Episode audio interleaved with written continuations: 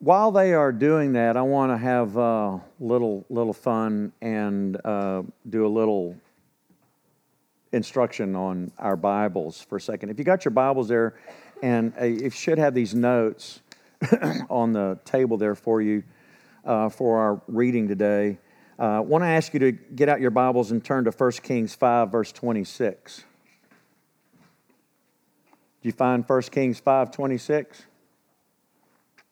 in your ESV Bible? It's not there, is it?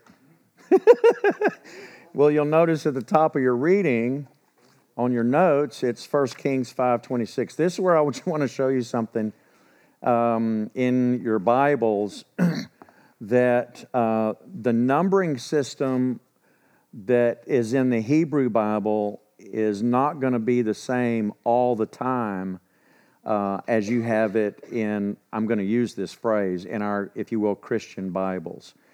Um, as a matter of fact, uh, so, so that you can see this, if you're in 1 Kings chapter 5, unless you have um, a different Bible. Now, Zach, you've got your uh, the Tree of Life Bible, and it'll have it in there.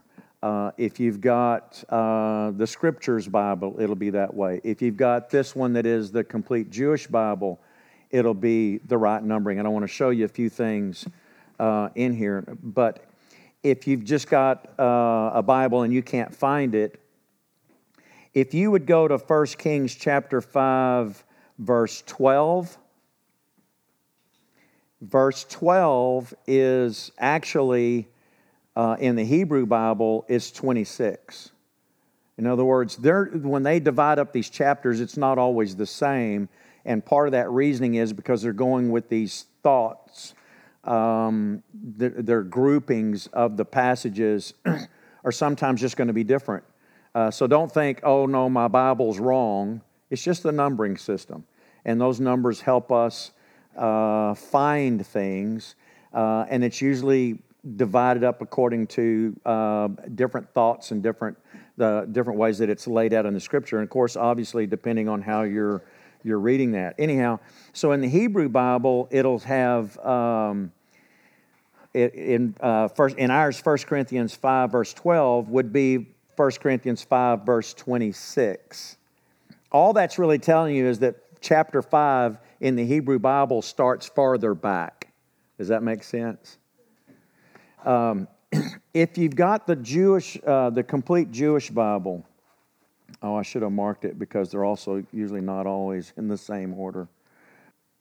Does anybody here have this Bible with you? You do? Are you there? Okay. You'll notice then um, it's got smaller numbers in parentheses. That's to tell you that in the English Bible, that's where it would be, or in the Christian Bible, that's where it would be. Uh, and then this one is just laid out this way. Now, the reason I'm telling you that is in our notes today, all I'm doing is I'm writing down what the Torah portion is and the passages. And I didn't catch it when I wrote this, just to put a note on here for you. Oh, by the way, if you have an ESV Bible or a King James Bible or a nearly inspired version NIV Bible. Sorry. Um, it, the numbers going to be different. Okay? So it's your Bible's fine. It's just the numbering system is going to be a little bit different. Does that make sense? Now, in my ESV Bible, um, there is When you get over into chapter 4 and you go to verse 21, if you have an ESV, you'll notice next to the 21 there's a small number 1. You follow that down to the bottom of your page, which is your footnotes, and here's what it says chapter 5, verse 1 in Hebrew. So they're telling you, you just got to look real close and go, where's that little one there? And if you don't most of us are not really looking at the numbers when we're reading, right? So it can just catch you off guard. Anyways, you can find it. It's just that when you get into it and you read some of the, you run across some of these and you go, what is, the, my Bible doesn't have 1 Kings 5 26. Where are those verses? It's not always like that. Does that make sense? Anyways, enough of that. God bless you. Glad that you're here today. We're going to study this uh, teruma. We're going to start in Exodus 25, uh, starting with verse 1. and there's obviously some very, very fascinating things in here in the Word of God. So, what we find here in the very first verse, as uh, Miss Susan was already helping us with our children's time, it says, uh, The Lord said to Moses, Speak to the people of Israel that they take for me a contribution from every man whose heart moves him. You shall receive the contribution for me. So, this section that we're reading is entitled The Contribution or Gift or Dedication. Uh, it's the prominent theme in here, if you will, that starts this section off.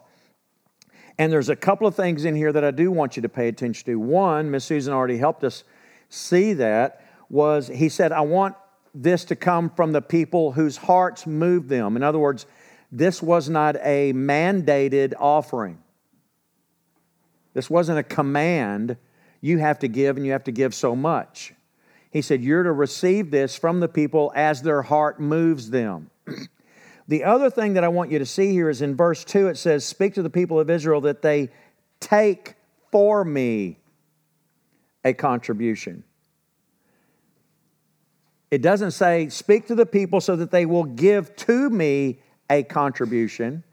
In other words, the sentence structure here is a little bit odd.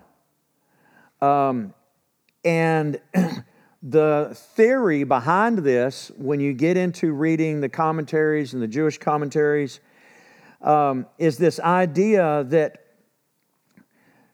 when they when they were giving this back they needed to remember number one everything that they have is what they brought out of egypt that god gave them when they took the spoils of egypt.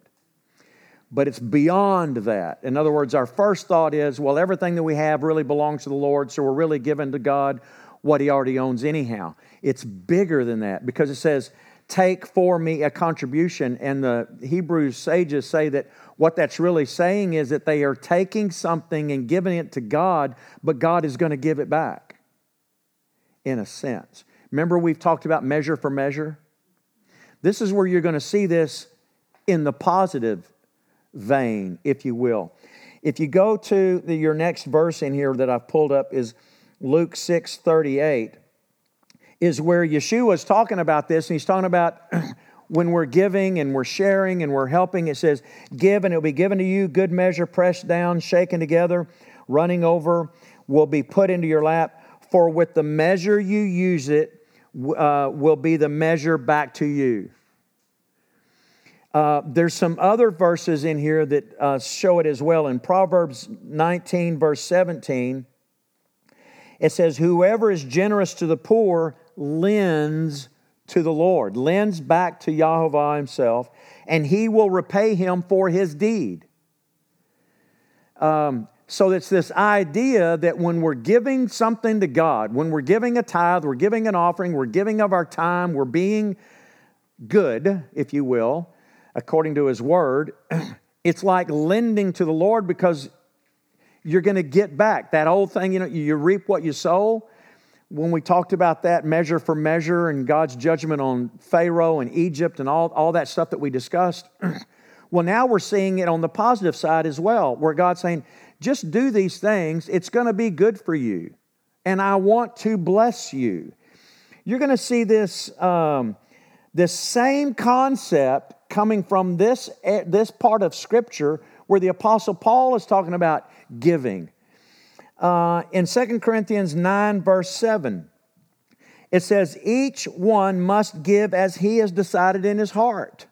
Does that sound familiar? We just read it in Exodus 25. And he goes, Not reluctantly under compulsion. Why? For God loves a cheerful giver. This is where Paul was going around taking up an offering for the suffering saints in Jerusalem that were suffering because of the persecution. Uh, and he's telling them, he says, you know, look, I'm going to come, and everybody needs, to, you know, give their offering. He says, but look, you need to give as God has stirred your heart. You need to give as you've decided within your own heart what you want to give towards this, and don't do it, you know, uh, you know, reluctantly or, or under compulsion. You, God loves it when you're excited that you can give. Um, the idea here is that sometimes we give, but we also, um, well, don't want to. you ever thought of that? You know, it's like um, you have some money in your pocket and somebody needs help, and you pull it out, and all you've got's a 50. And you go, that's going to hurt. you know, it's like, I wish I had, you know, and you're, and you're digging in there going, I got to have a 10 in there somewhere, and you can't find it. Um, well, now you're having second thoughts and you're giving, but you're giving reluctantly. And God wants you to give, but to give cheerfully. Um, and when we do that, God's going to bless you. That doesn't always mean He's going to bless you with money. You have to be clear about that. Um, that prosperity gospel is garbage.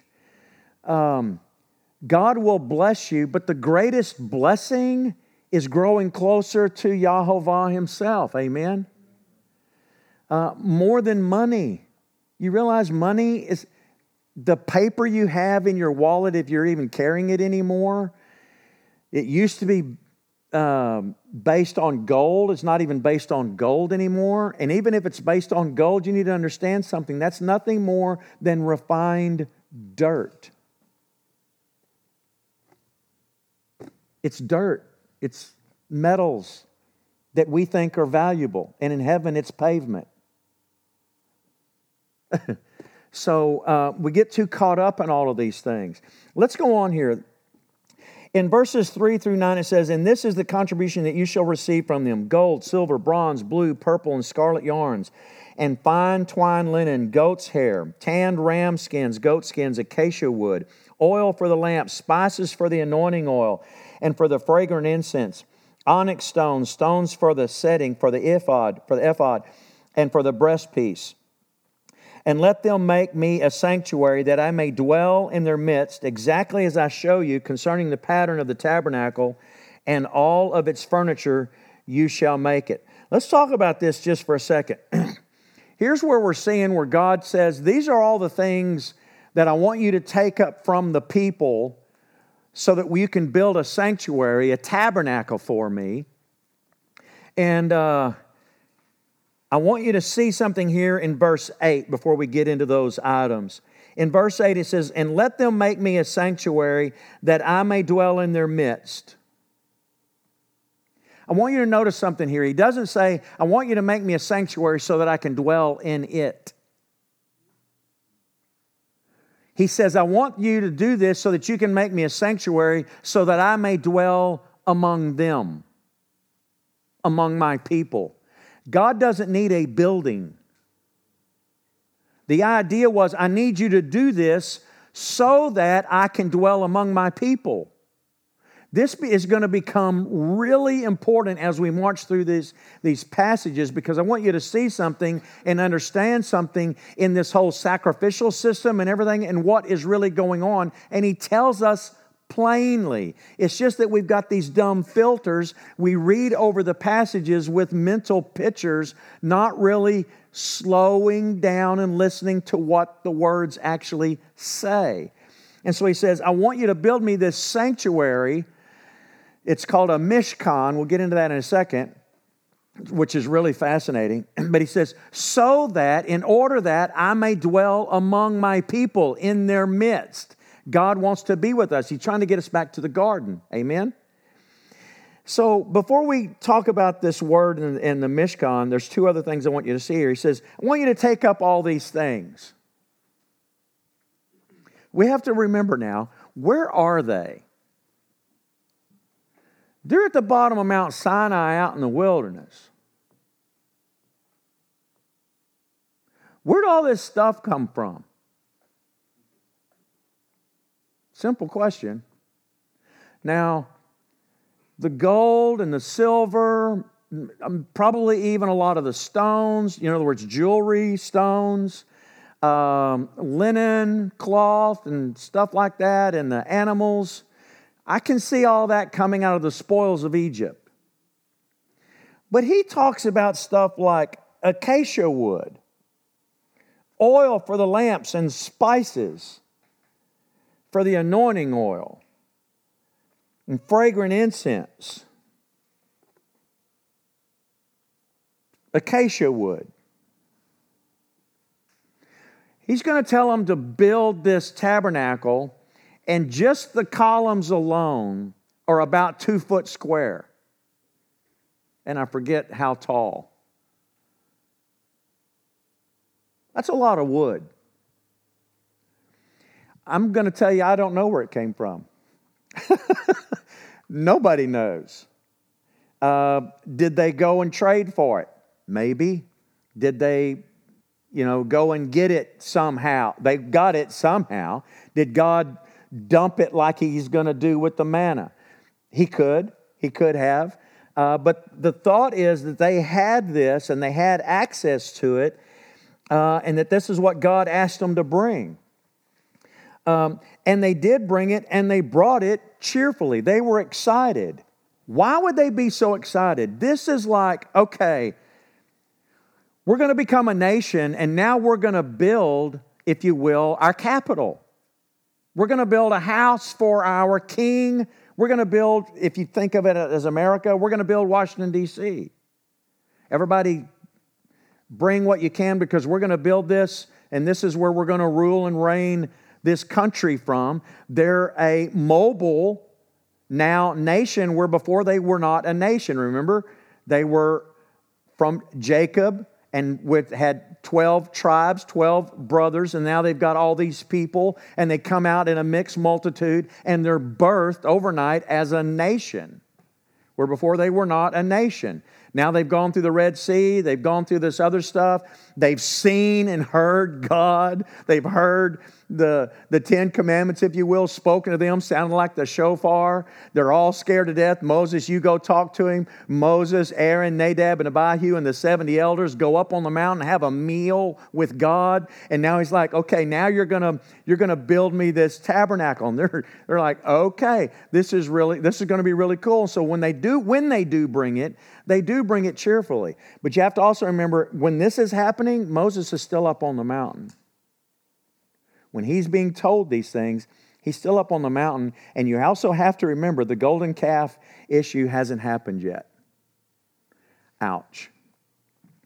Um, and then he says something else, and he says in verse 9, exactly as I show you concerning the pattern of the tabernacle. Now, I'm just going to say this real briefly because we don't have time to chase this this morning. But you've heard me mention this a number of times how that the, the, the rabbis the Sanhedrin, Pharisees, Sadducees, and such uh, believed in, still believe in what's called the oral Torah. You follow me? Because we've, we've mentioned that here. This is one of those areas where they go, well, you see, this isn't. Moses heard a lot of things and saw a lot of things that weren't necessarily written down. And here's where he's saying this is exactly as I'm going to show you. And then later he goes, exactly according to the pattern that I showed you. So while he's up on the mountain, God shows him a pattern and a picture of the heavenly things. He also tells him this is how you're to write it down, but he also gave Moses a picture where he could also see it and go back and go, This is how this is going to look. He's like the general contractor. He's like, This is how it's going to work. And when anybody had a question, Moses was able to remember. He saw the picture. He's like, This is how it's supposed to look. Oh, okay. So there would have been no question. And so this is where one of these areas where they do believe in, and there was some kind of oral communication between God and Moses that is not written down. So before you go off and think, you know, well, they believe in this oral Torah and that's just a bunch of garbage, da da da, and that's, you know, not so quick. That's all I'm trying to get you to see right now. And so don't be too quick to be judgmental about that. I would say, unless it contradicts what the written word of God says. Amen? Is that good? Um, all right. So then he says, um, You're to make this sanctuary or this tabernacle. Now, this is, I've got these notes in here for you because this is really fascinating. Because it's this Hebrew word mishkan, which is translated temple, or put add on your notes there because I really should have done this and I didn't. Uh, tabernacle. Um, and it's from the root word shakan, which means to dwell or rest. All right? And this is where we get the word, watch this, Shekinah. Does that sound familiar? The Shekinah glory of God. And this is used to describe, watch this, the resting, the settling down and resting of the physical manifestation of the glory of God here on earth. And so, what God is saying is, I want you to build me this Mishkan, this place where I will come and rest, dwell among my people. So, the other idea in this, in understanding this, is that God is telling them, I want you, you're going to build this tabernacle, and it's a place where I can come and rest, and a place where you're going to rest, and we're going to dwell together because, watch this, God is always taking the chaos and bringing it into order. Always. Out of nothing, He created everything. When it was formless and void, and if you will, chaotic, He forms it all together to become the earth, the sun, the moon, the stars, and everything, and then puts us on it and puts it all in order. Sin comes, there's chaos, and then God is in the process. You can see this all through Scripture, where He's taking the chaos and bringing it back to order. He took the chaos uh, that was going on in Egypt and then is now bringing Israel out and bringing them out in order. God has a he's a, he's a God of order. He's not a God of chaos. Amen. And so when he tells them, he says, "This is how you're going to build it." I'm even going to tell you how to build the rings and how many rings and how to attach the curtains. So that you need to know that when you the place he's going to dwell, he has specifics. And the way we come before him, he is specific. And we're going to see again why. And it's absolutely fascinating. So we don't come before God just kind of willy nilly, however we want to. Amen? That could cost you your life. We already looked at that. We got ahead of ourselves with Nadab and Abihu. When they were coming before God and they were bringing fire, like he, you know, like he said, sort of, and they died for it. Just because you have a spiritual experience doesn't mean you can come before God just however you want to. You can even physically see Him, but you still come before Him according to His pattern. There's no variation. Amen. Um, I've got a picture for you of the tabernacle. Um, it would have looked something like this, and I chose this particular one because it shows the tribes uh, around the tabernacle, and God was even specific on where those tribes were to be encamped around the tabernacle. You didn't just camp anywhere you wanted to. You stayed together and you were told to be either on the north side or the south side, the east side or the west side, and it was all laid out and very specific. And I just thought that was pretty cool. Uh, and just kind of give you an idea, and there they are in their tents. Uh, the next thing I want us to talk about, because this is where we want to spend the bulk of our time, is where God tells them about building them the Ark of the Covenant. Uh, I've got a picture of the Ark. Um, this is it may be what it looked like, but uh, realistically, the it looks. If you really study it out, it seems like the the poles, the staves, would have actually gone the other direction, but that's no big deal. I wanted you to see this one to remind you that this ark, and he tells him how to build it. He's going to tell Moses, "You're to put the covenant, the witness, um, the articles, the Ten Commandments, if you will, inside the ark. Later on, as we continue to study, and we'll go through the book of Deuteronomy and everything, we'll find out what ends up in there is a jar with the manna in it and this rod that was Aaron's rod that budded. And so those are the items that were put into the ark. And I just wanted you to see that to remind you of that and give you a, a, a picture of that. And let's look at this passage in uh, Exodus 25, verses 10 through 11. It says, They shall make an ark of acacia wood. Two cubits and a half shall be its length, a cubit and a half its breadth, a cubit and a half its height. You shall overlay it with pure gold, inside and out shall you overlay it, and you shall make it, uh, make on it a molding of gold around it. I want to stop here for a second. this ark uh, is made out of acacia wood, and I want you to notice they're going to build the tabernacle where God is going to dwell among them. When God starts giving Moses what to build, he starts with the most important item on the, in the middle of the Holy of He's starting from the heart working out, which is exactly what he does with what? Us. And we are what? According to the New Testament, we are being built together as a spiritual house, a tabernacle unto God as what? Living stones. And but God starts with what? He starts with the heart and work out.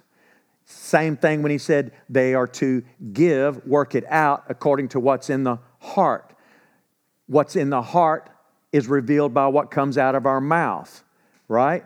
All of that is all interconnected. And so it, the interesting thing here is he starts off with the most important item and it's the, the thing that is in the Holy of Holies. And he tells Moses later, he goes, This is the place where I'm going to meet with you. This is the place where I'm going to speak to you from in between the cherubim on top of the ark. It's what's called the mercy seat. The interesting thing is that he tells him, he goes, and you're going to put the covenant or the witness inside it. I want to tell you, mention here that this ark has many names. The three most prominent names for this uh, item, if you pull that back up, Matt, uh, the three most prominent names for this piece of furniture, if you will, is either the Ark of the Covenant, the Ark of Witness or Testimony, or the Ark of God. It sometimes is even called the Ark of the Lord of Hosts.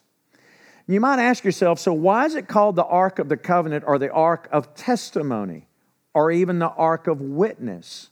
Why would it be called that?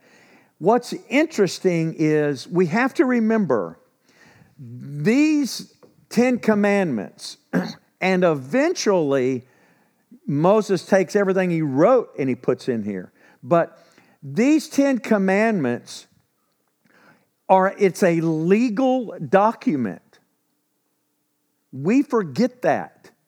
We think of it as, well, it's just the Ten Commandments, and God said, This is what you're supposed to put, this is what you're supposed to do. But we have to remember when they were at the bottom of Mount Sinai and God spoke to them, they all said, You know, okay, we, Moses said, This is what he's saying. And they go, Everything God said we will do. They moved into a marriage contract and also uh, a binding legal contract with God. It was like a treaty. When you get into studying uh, Middle Eastern, Mesopotamian history, what's fascinating is that when you would go into a treaty with another country and another king, and if you served under that king, in other words, you had a superior king and you were making a treaty with that king uh, so that he would come and save you if you were attacked by a larger country. And there would be what? A contract written out. Not unlike contracts we have today, where the parties are mentioned. Then the stipulations to the treaty or contract are laid out with what? The blessings and the cursings. If you do this, then this. If you do this, then I'll do that. Here's what we're going to do. Uh, and they would then take this document, sign it or whatever, and they would take it back to their countries. Here's what's fascinating. Many times, what these kings would do is they would take it and place it in a box or a container of some kind at the foot of their prominent God.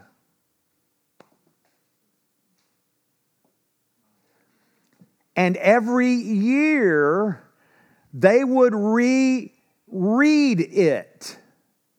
because they swore a contract and they were dependent on, watch this, their God to defend them. So they would put it at the feet of their God so that if the other king broke contract, they and their God would make the contract uh, come due. You following that? So, this Ark of the Covenant, God says, I'm going to be in the middle. I'm going to come. This top is going to be called like the mercy seat. These cherubim around it with their wings going towards one another, and I will be right here in the middle, and that's where I'm going to come and talk with you. God's not borrowing just their practices, He's making a statement. Now, watch this. This is what's fascinating. There's two tablets in there. They're written on both sides. There's only 10 commandments.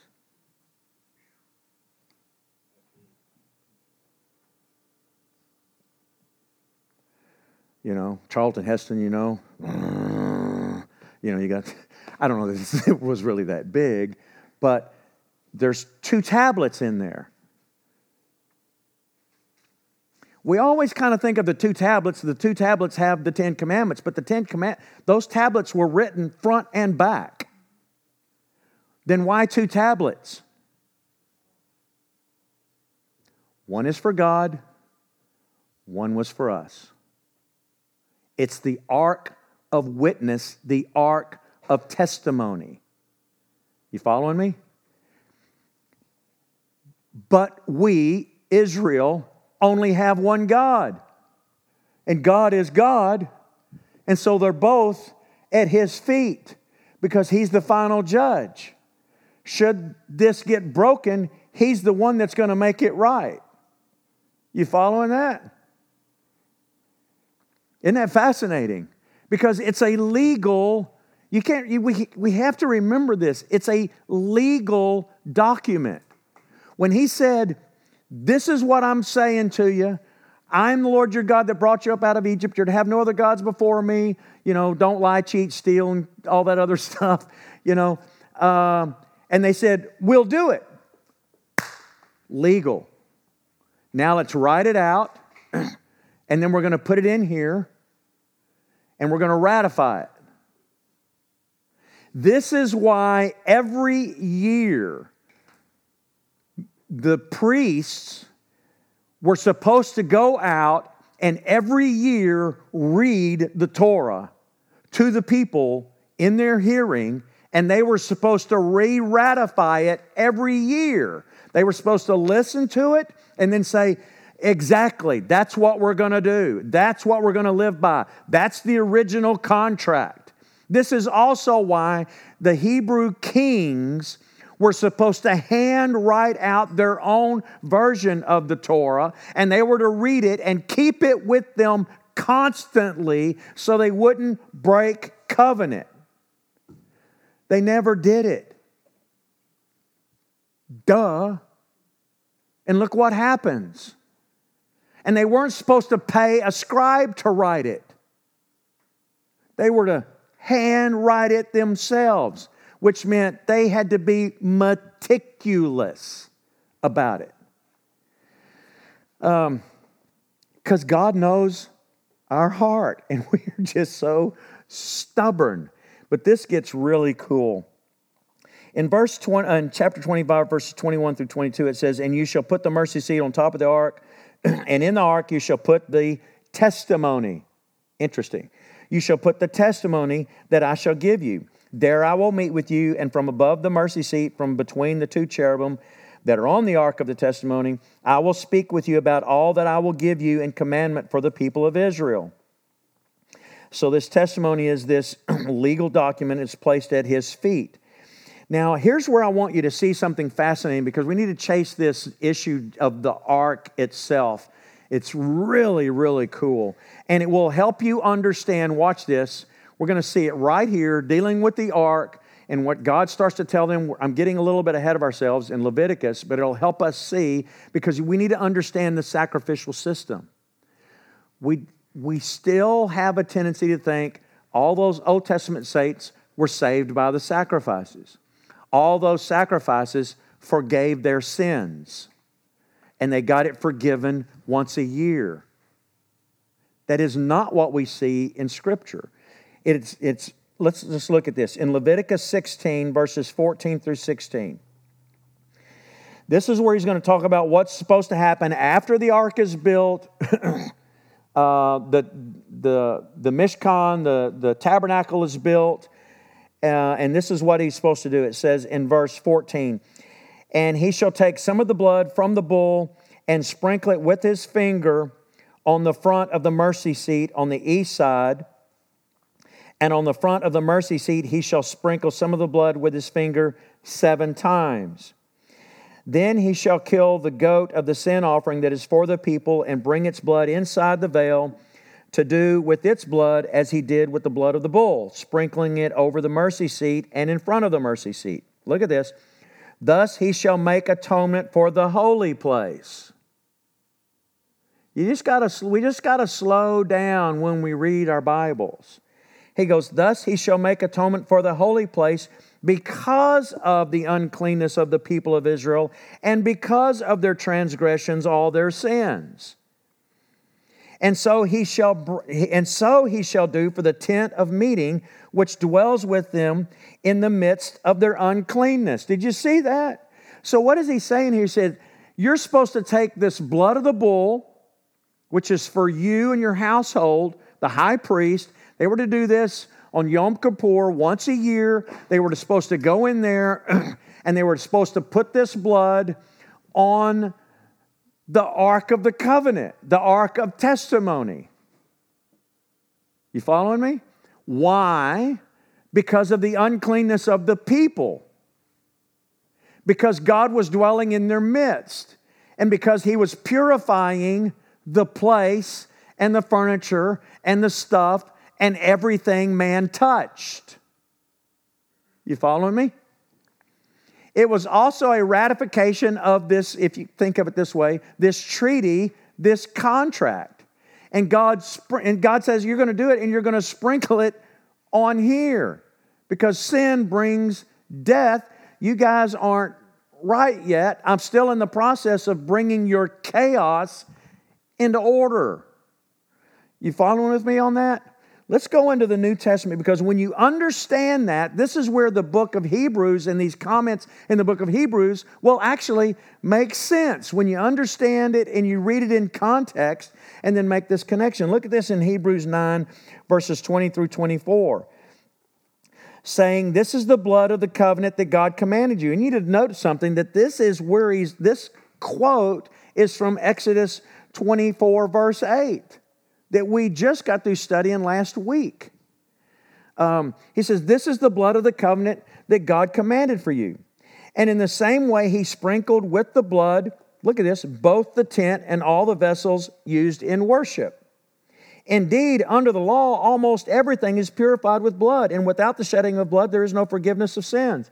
Did you see that? What did he say? Under the law, almost everything is purified with blood. He's talking about the stuff in the tabernacle, the stuff where God, it, where we are commanded to come before Him and worship Him. And he goes, There cannot be the forgiveness of sins without the shedding of blood. He's talking about you can't come in here without this stuff being purified. When you touch it, it becomes unclean. And the only, we have to keep this, think of it this way as sacred space I've told many of you here uh, the book by Michael Heiser, The Unseen Realm, is fabulous. Really covers this stuff in great detail. It is a heavy book, but it is well worth reading. It help you understand this whole sacrificial system. And then he goes, it's, it's this. Um, he's purifying all this stuff with the blood, and the, without the shedding of blood, there can be no forgiveness of sins. And look at this, verse 23. It says, Thus it was necessary for the copies of the heavenly things to be purified with these rites. You have to read this slowly. He says, It was necessary for the copies of the heavenly things to be purified with all of these rites. He's talking about the tabernacle and the temple and the shovels and the bowls and the basins and the altar and the ark of the covenant and everything that man touched in there in the temple area. That it needed to be purified with blood because we are sinful. You following that? And we were called to go before him and worship him three times a year in what are called these pilgrimage feasts Um, and this was to happen on a regular basis. So it says, uh, these through these rites, he says, but the heavenly things themselves were the better sacrifices than these. For Christ has entered not into the holy places made with hands, which are copies of the true things, but into heaven itself, now to appear in the presence of God on our behalf. Oh my goodness. We need to understand what's happening here. Number one, when we are still in our physical state and unregenerated. In other words, we don't have our regenerated new body where everything's been purified and everything's been fixed. You following me? uh, there are all these earthly things that need to happen. And when we come before God, there's the necessity when God was physically present. Following me? While He's physically present, that all these sacrifices had to be made to keep the space pure so that he could reside there. But now, Jesus dies for us, Yeshua dies for us, and what does he do? He goes into the real heavenly throne and he presents himself there saying, My blood is sufficient for all of this. Watch this for eternity. You following that? Two separate realities. One is in heaven. After we die, after we get our regenerated bodies, we're in paradise with God forever, you know, all that kind of stuff. That's where the blood of Jesus has purified all that so that now we can come before Him and there's no longer a need for constant sacrifices because His was, his was sufficient. You following that? But in the hev- in, in the earthly, with God dwelling physically, there still needs to be these sacrifices to keep the space purified. Right? Folks, that's why there will be sacrifices in the millennial kingdom.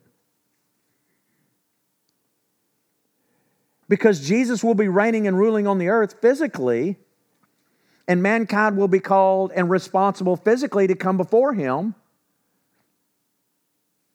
Some of them without regenerated bodies because the earth will be repopulated over a thousand year period. So there's going to be sacrifices. You see where this now makes sense? So that what I'm trying to help us see is that we've got to get it out of our head that all those Old Testament saints were saved by sacrifices, and now us New Testament saints were saved by Jesus. We were always saved by faith through grace. Amen? Always. That's why when you get into Hebrews chapter 11, the great faith chapter, talking about all these Old Testament saints, Abraham and all these guys, they had faith and it was reckoned unto them as righteousness. Two separate things. Salvation always comes by faith in God, but then when we have faith in Him and we're walking with Him, He goes, I've got rules. I have rules, I have standards, and when you're going to come before me, you might want to follow my rules because if you don't, it could cost you your life. Does that make sense? Um, in other words, we see things like when we talked about Nadab and Abihu, and I know I keep talking about that, but we have a tendency to think too superficially and think, well, Nadab and Abihu, they were just idiots and they did something wrong and they got killed and I guess they're in hell. All we know is that they did it wrong and physically died. It has nothing to do with their eternal salvation. You following me? They just did it wrong and it cost them their life. Um, We could be doing the same things today. If these end time events unfold and you and I are alive to see that happen, I would just suggest that we should follow God's pattern or else it could cost us our life. It's just that simple. Won't necessarily change your eternal abode, but it might change your placement because of obedience or disobedience. Does that make sense? We have to start thinking more deeply about what the Word of God actually says. Let's jump back down into this um, Exodus 26, verse 1. he says, Moreover, you shall make the tabernacle with ten curtains of fine uh, twined linen and blue and purple and scarlet yarns, and you shall make them with cherubim skillfully worked into them. Let's look at the rest of these here and try to tie this together this morning.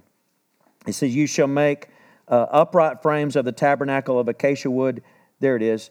10 cubits shall be its length. Of the, that's talking about how tall uh, of the frame. Uh, and a cubit and a half the breadth of each frame. And it, it's, that's amazing. So it's, it's really, really large. Uh, then you shall erect the tabernacle according to the plan for it that you were shown on the mountain. Here's something else that I want you to see is that we were told uh, that we are not to make idols, any graven images. Yet God says, What I want you to do is, I want you to put on the Ark of the Covenant two cherubim. Moreover, throughout the, think of it this way the tapestry, the curtains, you're to put in it cherubim, skillfully woven. Later, we'll see where God literally put it on some of the people, He downloaded the ability for them to do it. Like right out of the Matrix movie. And they were just, they were able to do it. And it would and it was divine. Wow. And he had them put these cherubim throughout the curtains in the, in the tabernacle. Why?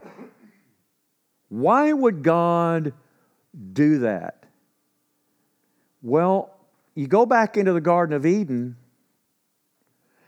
when we sinned, and Yahovah himself says, You know what? Mankind has become like us. Lest they take of the tree of life, we need to kick them out. And then what did he do? He put two cherubim in front of the garden, the paradise of God, to keep us out.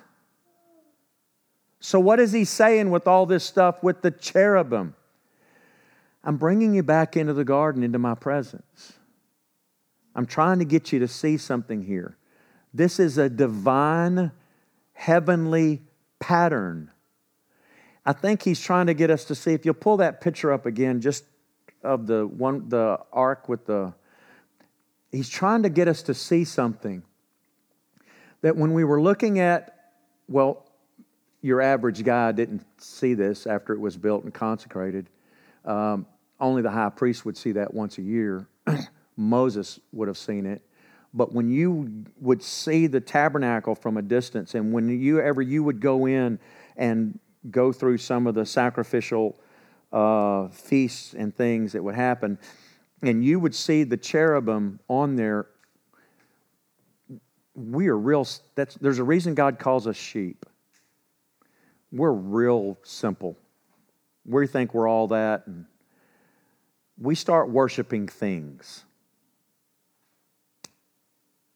We start elevating things uh, we start thinking, and I'm going to, well, man, things, I'm sorry, things fly through my head while I'm talking. People, they, they got it in their head even that if they would take the ark out, they would be victorious. Israel did. Why? Because we end up worshiping things and we forget what it really is, what it really stood for, and what happened? The Philistines captured it, killed their army and captured it, and then they were like, all kinds of weirdness is happening. Don't touch it. You know, we need to, we need to get rid of this thing. Um, and because we're not supposed to worship the things, we're not supposed to worship our stuff. Even when God says, build this, you don't worship what He said, build. These were there to remind us these are copies of the heavenly. And what makes this so special is God dwelling in our midst. And these cherubim were to remind us of the garden. And what was so special about the garden? What was so special about the garden was that God is the one that planted it. It was His garden, His place. Without God, there is no garden. Without God, it's not special. Without God, there is no Garden of Eden, there is no paradise, there is no heaven. He is what makes it special. But we have a tendency to worship stuff. We worship stuff. We elevate, elevate things above God. It's ridiculous. And God is constantly saying, No. Worship me. Just do what I say. I'm going to bless you. I want to bless you beyond your wildest dreams. But don't fall in love with the money. Don't fall in love with the fame. Don't fall in love with anything other than me. And anything that has any value at all, it has value because of God Himself, not because of that intrinsic, that thing in and of itself.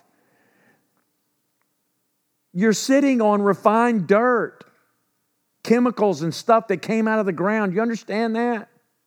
This building is nothing more than refined dirt. You're wearing refined dirt that became a plant that an animal ate, that we ate and took his hide and made a shoe out of it. It all still came out of the ground. Do you understand that? And we have a tendency to worship refined dirt. And God's like, no, I want you to worship me. But don't break this covenant. Because this blood is showing you that sin brings death. But praise the Lord, Jesus took his blood, presents it, if you will, before the Lord, and God goes, It's all good. That's why after the millennial kingdom, there will not be any sacrifices. Everything will be made right will have regenerated bodies, will be, if you will, back in the Garden of Eden. No sacrifices. Why? They won't be necessary. Sacrifices don't get you saved.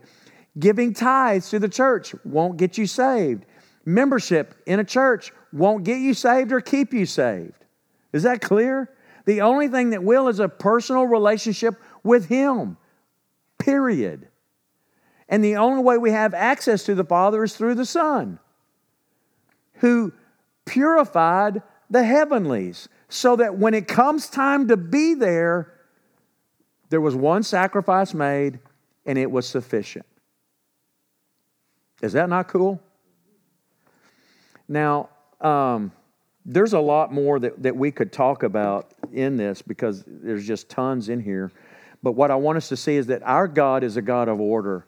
And what he does is he takes chaos and he brings it into order and He has a system and He has a plan, and we have to follow that system. But even in our own lives, He takes our chaos and He brings it into order so that everything works. He takes the chaos that we created out of our sinful attitudes and goes, I'm not only going to pay the price for it, I want to bring it into order. I want to take the mess and I want you to understand that I want to take all of that that's ungodly, get rid of all of that, and I want you to walk with me and I want to bring your life back into order according to his plan so that we can have the abundant life. That's why it says that Christ came that we might have life and have it what? More abundantly. That's what it's talking about a life of order. And watch this rest. That we can rest with God and stop the chaos. That's why he even says, you know what? You even just need to rest once a week. You need to rest and be replenished. You know why? I made you, I know how it works. You need to rest. Stop. and watch this focus on me. Focus on God one day out of the week. Rest. Why? He's taking the chaos, bringing it all into order. Does it with our sin, does it with our lives, does it with eternity, does it with the physical realm. You feel like the world is in chaos? The chaos will get worse. Trust me, it will get much worse. But He will bring it all back into order. He will also allow measure for measure. If that's what you want, I'll give you what you want, but you're not going to like the result. And he, those that want to worship the demons, I think they're the watchers. He's going to say, No problem. I'm going to release them from their prison. Y'all have a nice time at the dance. That's what you wanted. I'm going to give them to you. And about, I think it's somewhere around three fourths of the world population will disappear in a three and a half year period. It will not be pretty, it will be extremely ugly. Um, but through all of that, just like Egypt, then he's going to say, I'm going to bring it all back into order. I'm going to deal with all the chaos. The land will get cleansed, if you will. I'm going to bring it all back into order, and we'll have perfect order for one day, a Sabbath day, a thousand years. One day is like a thousand years to the Lord. And then at the end of that, he's going to release Satan and a whole lot of the people on the earth that have been here with Jesus, ruling and reigning from Jerusalem for a thousand years, will still side with the devil and try to attack him physically. Why? It's a heart problem. Just like the elders that had a meal with God are the same men and the same people that will go to Aaron and say, Build us a golden calf. That's why he says it's got to come from your heart. You either want God or you don't. You either love God or you don't.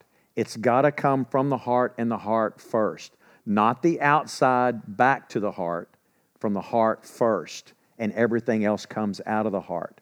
So you either want Him or you don't.